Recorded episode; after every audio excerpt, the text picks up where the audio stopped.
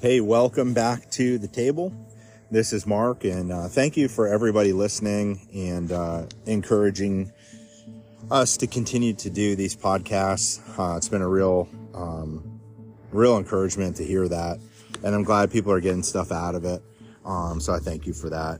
Today, I'm gonna do something that uh, uh, I'm I'm hesitant to do, which is pronounce a word. There's a Greek word in the scripture that's used only one time.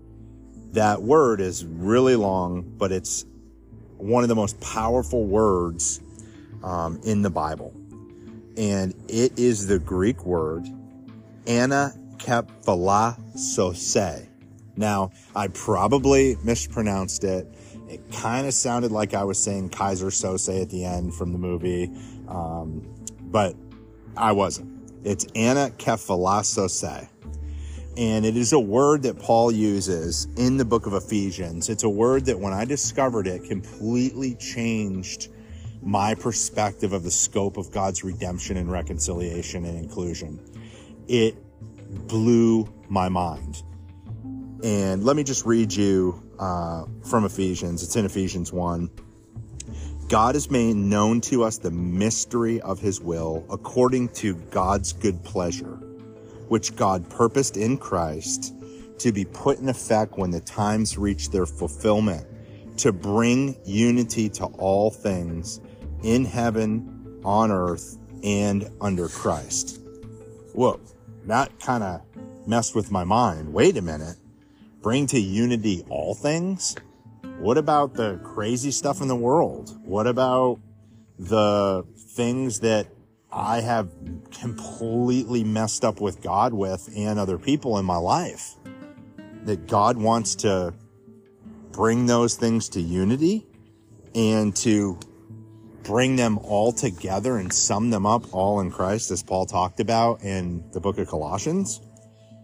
Well, first I got to look at that Greek word, uh, for people like me that are kind of keeping score. I know we don't like to admit that, but we keep score on our own life. We keep score on what's going on in the world. We keep score, you know, on other people's lives. You know, they're winning or losing. They're lost or found. They're sinning or they're living righteously. And we're kind of like a, you know, a Santa Claus version, um, of religion where, you know, we're always making a list, checking out to see who's naughty or nice.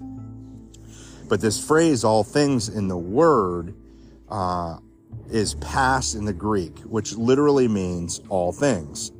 Um, I know it doesn't seem very profound right now, but it's way more profound than it appears to be. You know, Paul's writing this, and what he's saying is that God is doing something through Christ, something that involves all things that give God pleasure because the beginning of the verse says, you know, it's God's pleasure. So it's God's absolute pleasure to bring all things into unity in Christ. I know when we think about God, we really don't think a lot about his pleasure, but that's the entire idea here that Paul's trying to communicate is that this word, this action, this reality is something that God gets absolute pleasure out and enjoys. Now, the phrase used to describe what God is up to in Christ is to bring unity, to sum up, to gather, to reconcile, to bring to a head, and that is the word anakephalasose, like I talked about. But I think we got to pause for a second and look at the, the sheer scope of what this word describes. It is only found here in the Bible. You can't find it again. So I want to break down the word a little bit. And I know I'm kind of deviating from what how I normally share on the podcast, but I think this word is powerful enough that it really takes some investigation for us to really break it down and understand exactly what's being said here in Ephesians. The word ana means again. The word kephale means head. So anakephalasose is to bring together all things under one head. This is also a word that's used in the ancient world for math, describing what happens when you sum up several numbers. Sometimes the word in the ancient world is translated recapitulate. Another time it is translated retell.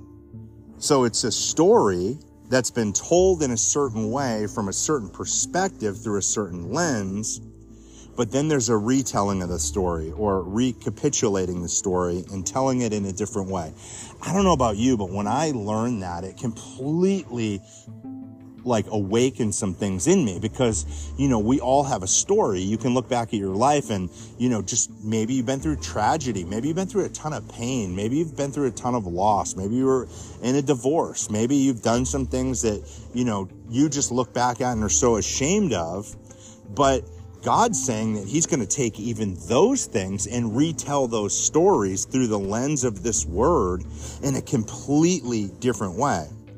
Okay, so when I retell a story, right, I don't remove all the nasty parts of it and the unfortunate events, I include them. But when I'm retelling them through a different lens, they take a new light. Okay, so for instance, when you were a kid, let's say you, you know, did something really stupid. You took your parents' car without um, them knowing, and you ended up crashing the car into a fence, and you know, it was it was a horrible moment at the time. 20 years later, you're sitting around the dinner table with your family and you're retelling that story, and it's almost funny to you because you're on the other side of it. You've seen the end of the story. It's the same way with God. God sees the end from the beginning. It's not the worst story of your life anymore. It's actually something that is, is hilarious. Though it was miserable at the time, when you retell those stories, they get transformed. Even the nasty bits. So what's being said here in Ephesians? What's being said here in Ephesians is God is retelling the entire story of history.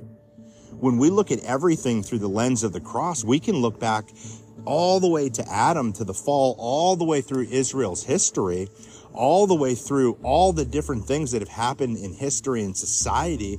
And we can see the redemption of God. And God's telling a new story that he sums up, retells, recapitulates, redeems everything in Christ. He redeems all of history. He redeems everything every human has ever done. That's why Paul intentionally uses the word pas, which he includes heaven and earth. Why didn't he put some boundaries on it? Why didn't he say, yeah, you know, you know, we're, he's going to do this, but, you know, there's some things in history, there's some things in your life, there's some things in your story that he can't redeem. But no, he's completely expansive in the way he uses the word. That God is up to this radical retelling because it brings him radical pleasure. In Acts chapter 3, Peter talks about something. He says, God was pleased. And he uses the word pleasure again, that through Jesus Christ, he would reconcile all things, whether things in heaven, things in the earth, by making peace through his blood on the cross. Here's what Matthew 19 says Truly I tell you, at the renewal of all things. What is that? The retelling, the restoring, the reconciling, the renewing. What are they talking about? They're talking about God in the broadness of his redemption, that he is going to sum up everything in Jesus Christ. There'll be nothing outside of his love, nothing outside of his grace. There's nothing that you have ever done or will do that he will not redeem and retell from a perspective of redemption. What about your broken heart? All things. What about the hardships you've been through? All things. What about the abuse you've been through? All things. What about the discrimination you've been through? All things. What about your fractured relationships? All things. What about the things that you have completely disobeyed God on? All things. What about the brokenness in your family, addiction, divorce? He's going to redeem all things and retell your story through the light of redemption and the glory of the cross of the grace of God. So this is what Paul's saying. He's saying this is what gives God pleasure. This is what God's up to in this world. This is what God's doing now. He's retelling your story. He's bringing unity to all things. What's the unity? Paul talked about it in another place. He talked about the unity of the faith. He talked about us coming to the fullness of the stature of the measure of Christ, to the fullness of the perfection of a perfect man. He's talking about Jesus. Paul says in Romans, God was in Christ reconciling the world to himself. I want to finish with this and just to bring it home of why this is such an important thing to me. I went through some things that were really difficult and I felt that I had really let everyone down. And the thing that really I was the most devastated about. My, both my parents are um, with the Lord now, but I, I felt that, you know, that I had let them down. And if they were alive, they would have been really disappointed. One day I was in the pool and I was um, just kind of thinking about that thought and, you know, just my heart was really sinking. And the Lord spoke to me and told me, He said, Mark, your parents are with me and they are not disappointed with you. And I said, Well, don't they see what's happening? And he said, Yes, they see all things. And I was like, Lord, I, I know I disappointed them. And, you know, and that wasn't like I felt like I didn't disappoint the Lord and people get weird with that or whatever, but I felt I disappointed my parents. And I was impressed by the Lord that he said, Your parents are not disappointed with you at all, Mark. They see all things through the redemptive lens. They see all things as restored and rec- reconciled. God is the reconciler, the restorer, the redeemer of all things. And God sits at the end of the story, knowing the outcome, knowing that all things will be received by Him, restored by Him, reconciled by Him, and redeemed by Him. So I hope that encouraged you. I know it was a little deviation from where I normally go, but I felt so impressed today uh, as I was reminded about that word and what it means and the scope of what the gospel uh, includes.